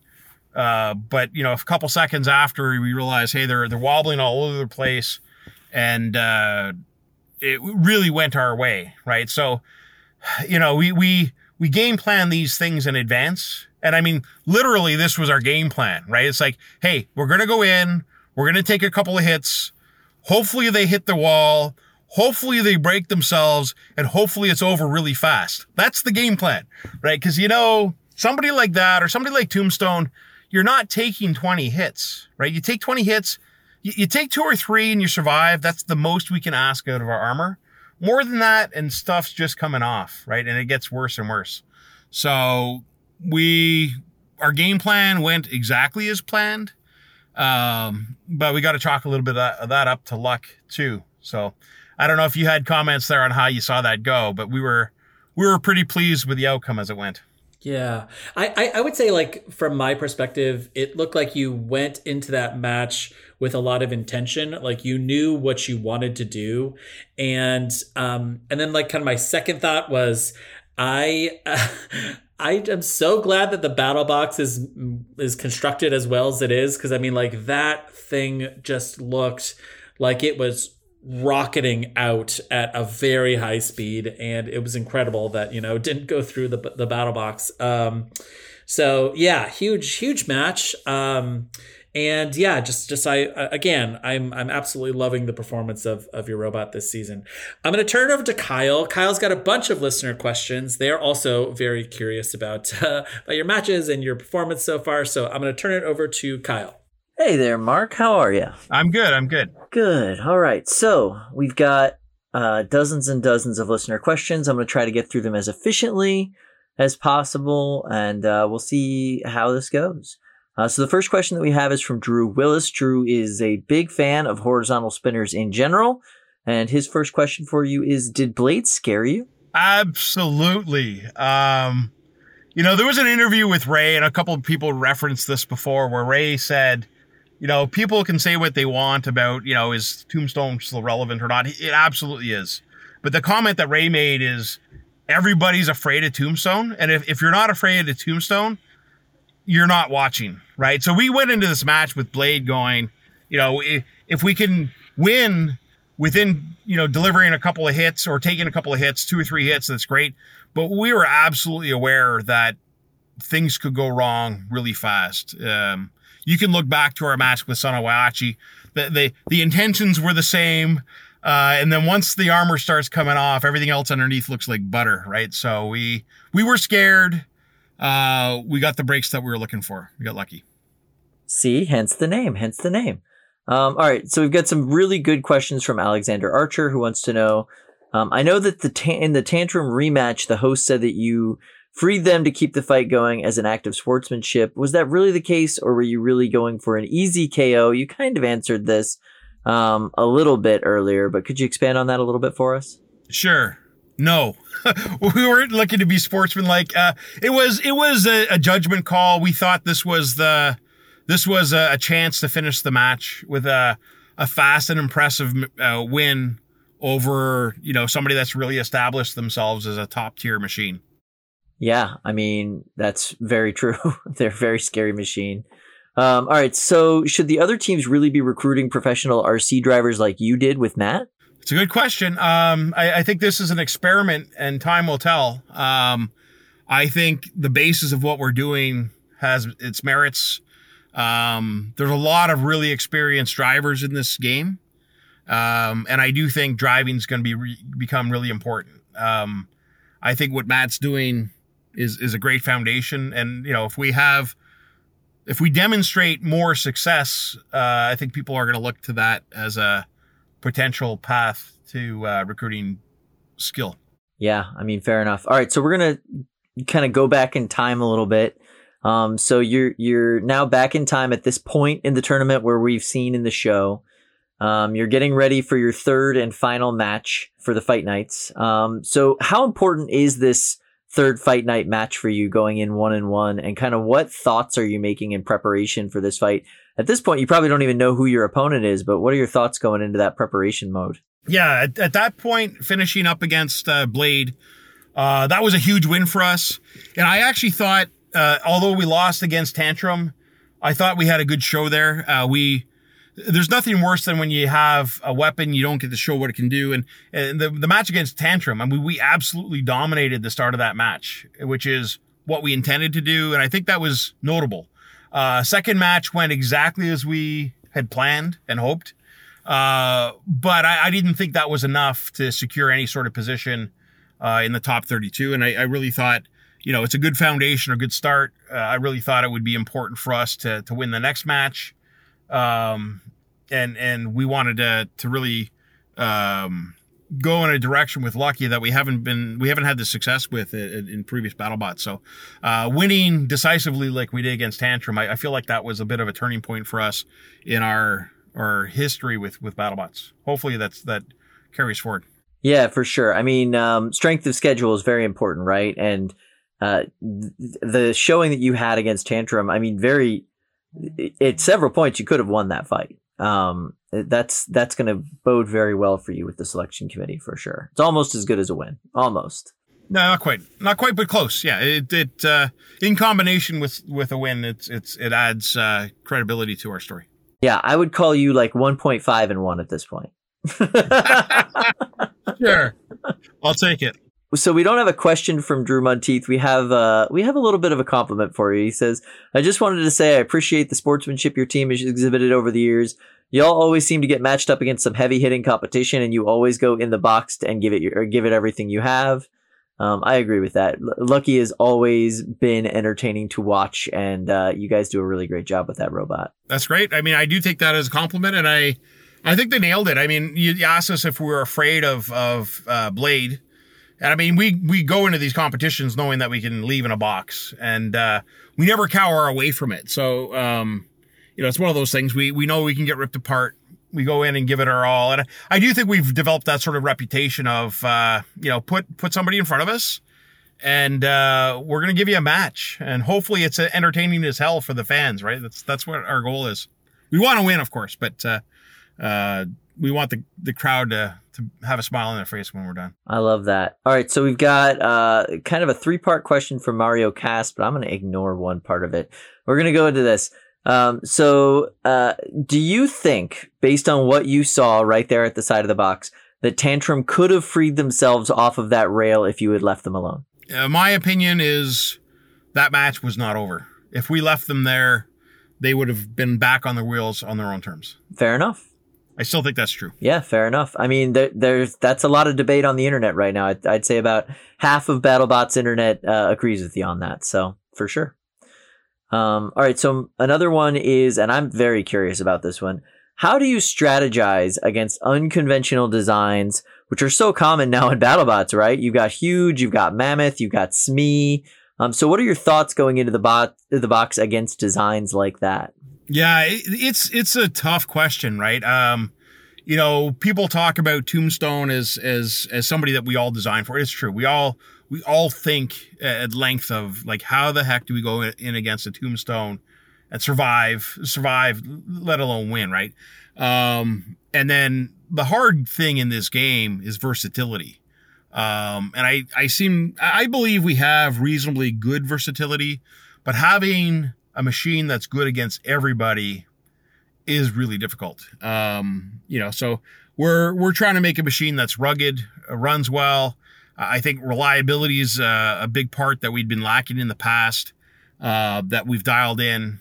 And uh, like I said, I, I, I do believe that our versatility is high, and I think we pose a difficult problem for most opponents. I, I don't know. You guys are in the sport too. I don't know if you think that's a reasonable comment or not, but I don't think anyone looks at us as a, a cakewalk. Not, not that we're going to damage them, but I don't think anyone looks at us as a cakewalk uh, they'd love to to match up with us um, as an easy win. No, I don't think anybody looks at you guys as a cakewalk, especially people with uh, high kinetic energy weapons. They know they're going to be going in there and smacking into a really devastating armor package and possibly damaging themselves. So Yeah, no, nobody's looking at you guys like that for sure.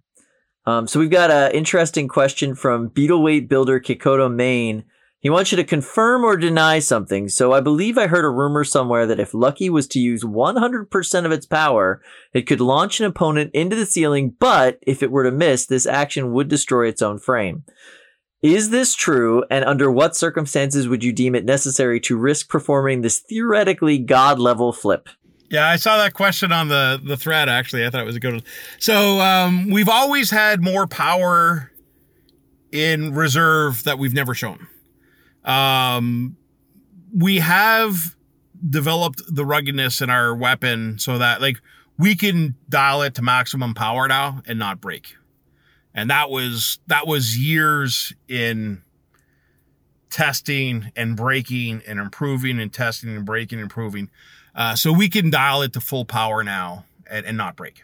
Uh, what that means is if we were to go into a match and, and fire full power, we'd have like four shots and we'd be out of air.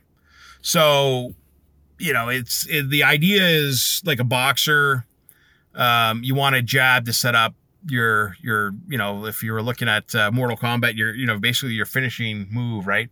Um, so the question is, would we throw them into the ceiling? Probably not. Uh, we we do have power to to make a considerable throw. Um, I think if we can throw somebody ten feet in the air and 15 feet forward, that's probably the maximum that we'd be able to do uh, without changing or, or upping the power further. But that's a pretty good throw. Um, and and would it break ourselves? The answer there has been yes. We we pulled back and we we never used that haymaker in competition. And after the 2019 season, we put a lot of time into testing and we we literally dialed the pressure up, the power up, and dialed it up and dialed up, and we we broke ourselves in the process and made improvements from there. So the we have video. Like I, I don't know if you've seen on the internet, but you have the the 5,000 frames per second high speed, and and you can see our weapon arm fracturing. If if I point it out to you, you can see where we're actually breaking on the miss. Um, and so that that that was true, absolutely true. That's kind of awesome, actually. Um, all right, so we've got a question from Lindsay Urico. Um, she says, uh, since we are, pr- she says, since we are practically neighbors, what would you recommend as far as restaurant options out there in uh, in Canada? Hmm. So there's lots of options. I'm trying to think of an option that that would be unique to us. Um, I mean the the the trite and uh, well known one is Tim Hortons for a coffee. Uh, yeah, I'm trying to think what's unique to us. Um, if you're in Ottawa, I, I live close by to a, a pub called the Cheshire Cat, and that's uh, that's a special little English pub in Canada, uh, a few miles from my house, and it's it's uh, authentic, uh, really awesome um, English pub food. If you like that sort of thing, it's a one of a kind though, so it's not a chain. Yeah, who doesn't love that kind of food? All right, fair enough. Um, yeah, she's over in Lake George, New York, so she's not too far from you there. Oh, she's close, yeah. Um, so her other question is, how's your winter going? Oh man, man, it's cold.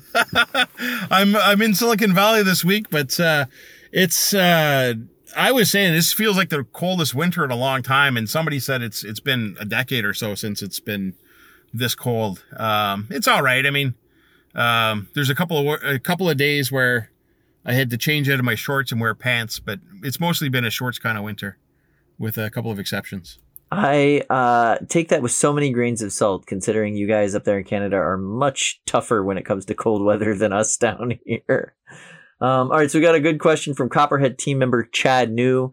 Uh, it's a very important question. What octane of maple syrup do you run Lucky on? Chad, yeah, he knows the answer. We use uh, we use nothing but uh, ultra dark maple syrup, and uh, the amount that we vary is what gives us the uh, the the power levels that you see with with Lucky. Uh, we have this conversion tool called a combustibicator that converts the sugar in the maple syrup into uh, vapor, high pressure vapor, and and explosion.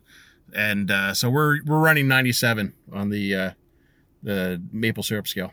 oh, I love that.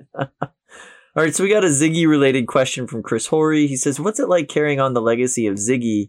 Uh, but not only that, other four bar lifters designs such as uh, Biohazard or Storm Two from Robot Wars Uh, you know, you're really carrying the four bar lifter flag these days. How does that feel? Yeah, it, it feels good. I mean, um, Biohazard was was a legend of, of its own, and um, I think when we did Ziggy, I mean, I, I did see it as a tribute a little bit to, to Biohazard, and and uh, um, that was an awesome. Like I, they were the first super dominant team, um, and I, I feel like with with Ziggy, we um, we did right by the four bar lifter. Um, I'll say this: I, I like it when I see comments about Ziggy because that tells me that people have been going back through history or they were around when Ziggy was was awesome, right? And um, you know the the thing about where we're at now um, with with uh, BattleBots is you know we I, I think we've shown a lot of potential. I don't think we've ever lived up to our full potential in in um, BattleBots in demonstrating what we can do. Uh, the field has gotten a lot more difficult, and, and the skill level, the machines, the driving, everything is more destructive. Everything it's harder. Um, but I, I, guess in terms of legacy, and I'm, I'm maybe drawing my own um, paths here. But when we were running Ziggy for a while, you know, we we believed in the potential. I believed in the potential that Ziggy had, uh, well before we ever had a winning track record, right? And we we lived through failures and breakages and and dialing things in with the belief that we could make this a winning machine. And then, as you quoted earlier, I think we ran, you know, three, four, or five years, something like that, undefeated at Robo Games once we got things working. And, um, you know, so, you know, we're carrying that forward. I, I still think we have something to prove with Lucky. Uh, but this is a game of, of, uh, continuous improvement. And I think we still have more to show. Uh, hopefully you, you keep paying attention and, and cheering for us. I'll say lastly too, in terms of Ziggy, um, our fans have been really kind to us. We've been, uh, I'd call us mediocre at best, willing to go in battle with everyone, anyone. Uh, but I don't love our track record. I, I feel like we should be better than that. And, uh, we have a lot of fans that have been patient with us and, and have been watching out for us to do better. And, uh, I love, I love the support that we've seen from the fans and the patience and the belief in us. And not everyone's there, but the people that, that are big fans of Ziggy and Lucky, um, they've been really loyal, really patient, and uh, it's it's recognized. Um, I just wanted to mention that. I really appreciate that. Our next question comes from Mike Taylor. Uh, he says, "Please address the controversial topic of the year." And this is something we've actually discussed at length on this show. Um, I think just like two episodes ago. Uh, so, is Lucky a flipper, a dipper, a popper, a skeeter, or a yeeter? And I'm going to add one more to that. Is it a launcher? Yeah, those are all good terms. Yeet's a good one. Uh, launch, launch is what I would like to to consider it. I mean, we often use the term flipper, uh, but launch is what we want to do. We want to take somebody and and move them far across the arena. I like that. I like that a lot. All right, so we've got a thought provoking question from Tara Fisher. Your team always seems to bring new drivers and people to the sport every season. Is there anyone in particular that you'd like to have on the team that you haven't yet? Huh. Uh, who would we like to have on the team? I mean, I, I do think we've had a little bit of a revol- revolving door on the team. Um, and, and that's a, little bit of, of maybe my style. Um, I'm a collaborator. Uh, I mean, when you, when you introduced me as the builder of Ziggy or Lucky, whatever you call me, I'm not the builder. I mean, one, this is one of the fallacies of, of this game is that, um, at one time you could be a one man builder and there are teams that are a one man team.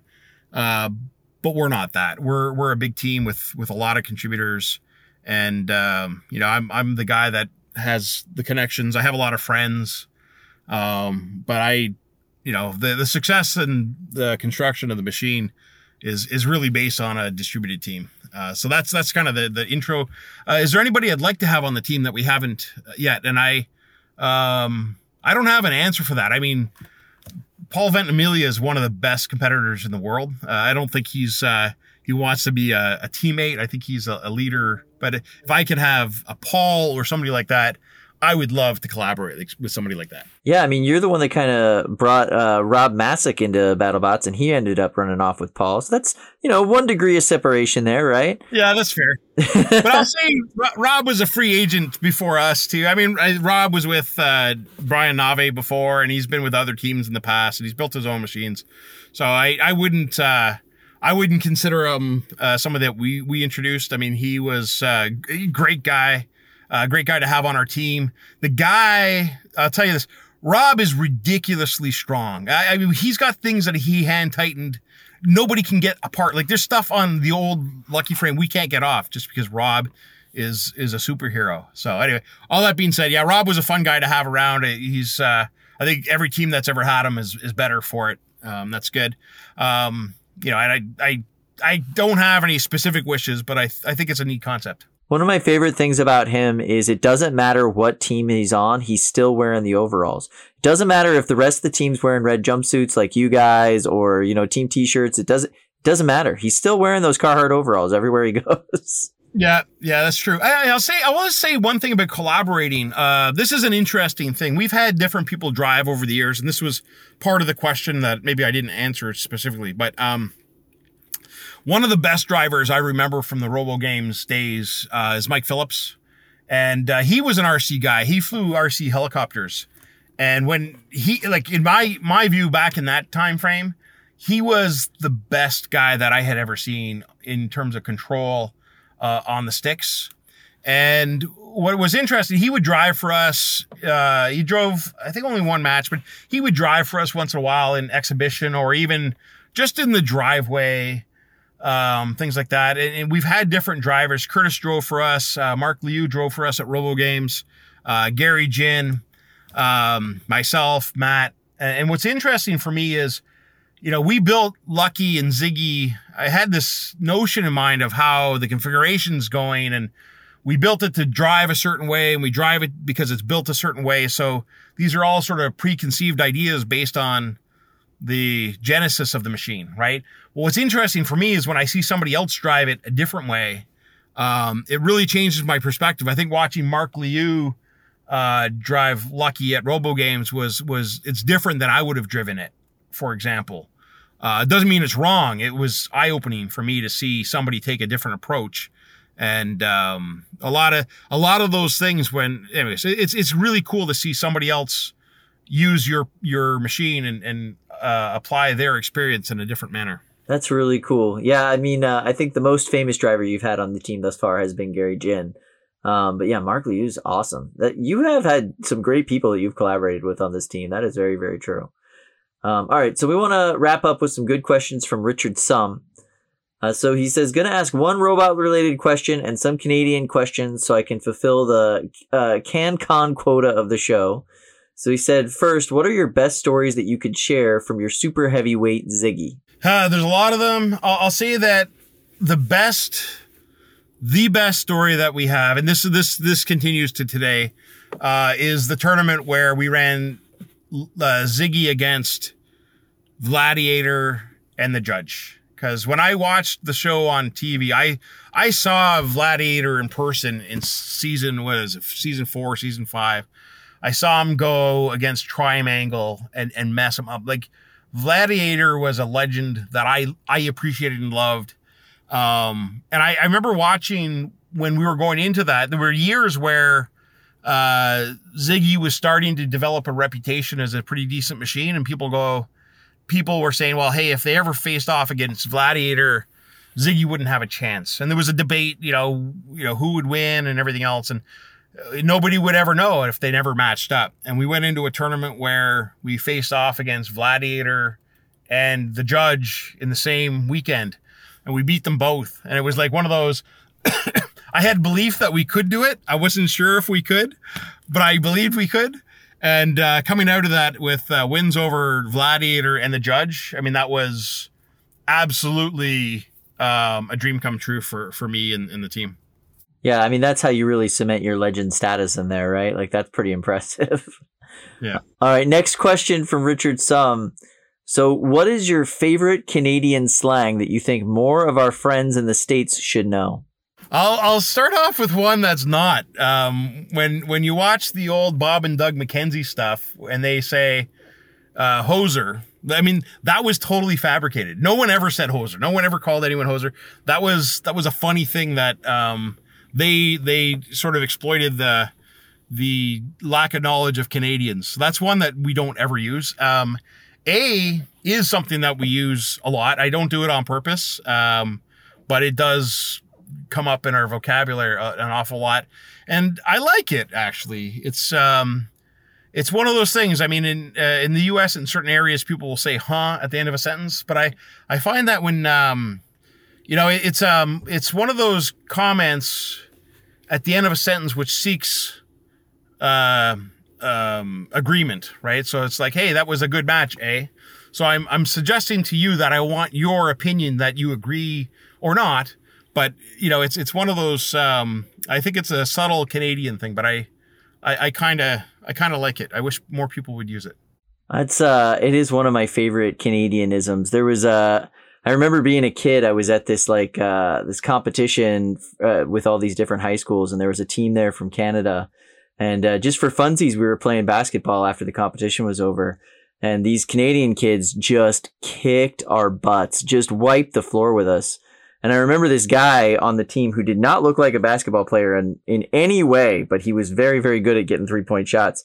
He ran past me and he just said, It's not just hockey, eh? and I will never forget that in my entire life. It was just one of the funniest moments. That's awesome. That sounds like a great Canadian quote. Yeah, that's awesome. Um, all right. So, what is the best Canadian food that they they don't have in the states that we should get in the states like right now? Oh, there's there's a few of them. There's not a lot, but there's certain things, and I don't understand why this happens. Um, I'll I'll tell you one. This is not necessarily one that's awesome, but we we get milk. It comes in bags. Don't ask me why, but you get a bag of milk in Canada. Uh, we we buy four liters, and there's there's basically you know I I don't get it and I don't understand why we have it and they don't have it in the states. That's a mystery. Um, there is one item, and we we brought to um, BattleBots this year. We bought ketchup chips. So these are like Lay's potato chips, ketchup flavor, and I don't know why of that either. But we have them in Canada and they don't in the U.S. And uh, we brought bags and bags and bags of ketchup chips, and it was funny because some of the production crew knew somebody like some of them were Canadians, some of them knew Canadians. But it was funny when we had the ketchup chips out, we had these people come over and go, "Oh my god, I haven't had ketchup chips in so long," and so it was. Uh, it's one of those mystery things. I can't explain it, but um, that's that's something that we get in Canada that you don't get in the U.S. Um, that sounds perfect. And my daughter, who pretty much only eats ketchup these days, would be really into that. So I, I appreciate the heads up. I might be calling some friends in Canada to get those shipped in. So, Mark, I got to tell you, it's a pleasure to talk to you. I've been uh, a fan of Ziggy and a big fan of uh, of Lucky for a long time, and it's just so nice to have you um, with us. And you know what? I got to say, I'm so happy for the success your team has had this year. I can only wish you guys more success in your next fight, and I can't wait to see you uh, in that round. And I hope you get into the round of 32 uh, we're just uh, pleased as punch to see how well you're doing. Uh, It's just great. We're looking forward to seeing you in the battle box again soon. Thanks, thanks for the support. We appreciate it. Our fans have been awesome. Uh, the other builders have been awesome this year too. There's a lot of teams that came out this year and said, "Hey, uh, changes are subtle, but we we like what, like what you're doing." So uh, we we put a lot of effort into it this year. I mean, we always do, but um, we might have done some of the the the subtle things right. And uh, yeah, we're we're pretty pleased with how this uh, this is going too, and uh, our intentions are are coming true. I guess uh, with the efforts we made. After the break, we'll return with this week's installment of Robots Around the World.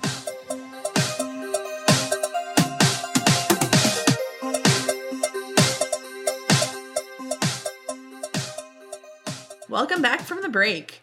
Time for robots around the world. This week we're traveling to Virginia, where researchers at Virginia State have built a robot that can transform from a car to a flying drone and back to a car again without the use of motors or servos.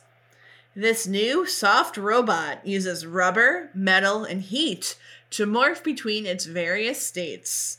The team injected metal with a low melting point into a rubber endoskeleton and heated the metal up to 140 degrees Fahrenheit to change its shape. In a different experiment, they built a robot that was able to fly, land on water, and transform into a submarine. The technology could be used in the future to build self healing soft robots or robotic wearables. is there any chance that we can get a a soft Jaeger so that way we can truly beat the kaiju? You know, when I think of uh, soft, self healing robots, I think of Virginia. But why? Uh, Virginia's for lovers. Oh my god, Chris. Chris, there are children listening to this episode. Come on. Nicole, cut that out. I don't like this. This is like this is like an early '90s Disney movie, though, Luke. This would go over any kid's head as long as you don't point out that it's not inappropriate. All right, kids, it's normal. It's normal. This is a normal robot. Don't worry about it.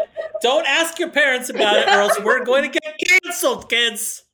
Why is Luke's first reaction always to point out something that could be slightly misrepresented? All I said was that when I think about soft, self healing robots, I think about Virginia because Virginia is for lovers. Chris, Maybe it's the rubber endoskeleton, all right? Maybe it's the soft self healing component. I am blushing so hard right now, Chris. Please. This is not the type of uh, Valentine's Day conversation I was expecting. I'm getting replaced by a soft endoskeleton. You know, well, you know, it, it, maybe it is just the holiday, but when I think about morphing between various states,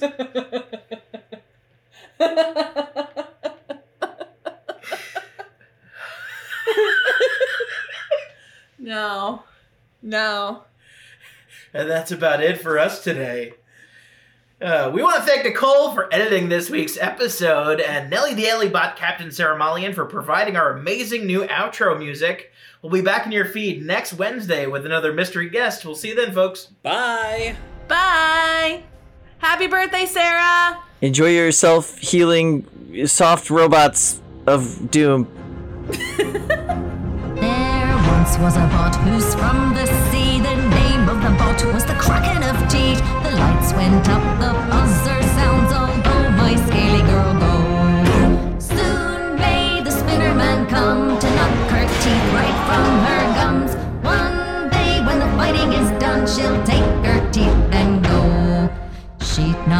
two weeks from shore when out did come her metal jaw. The captain called all hands and swore he'd take that spinner in tow.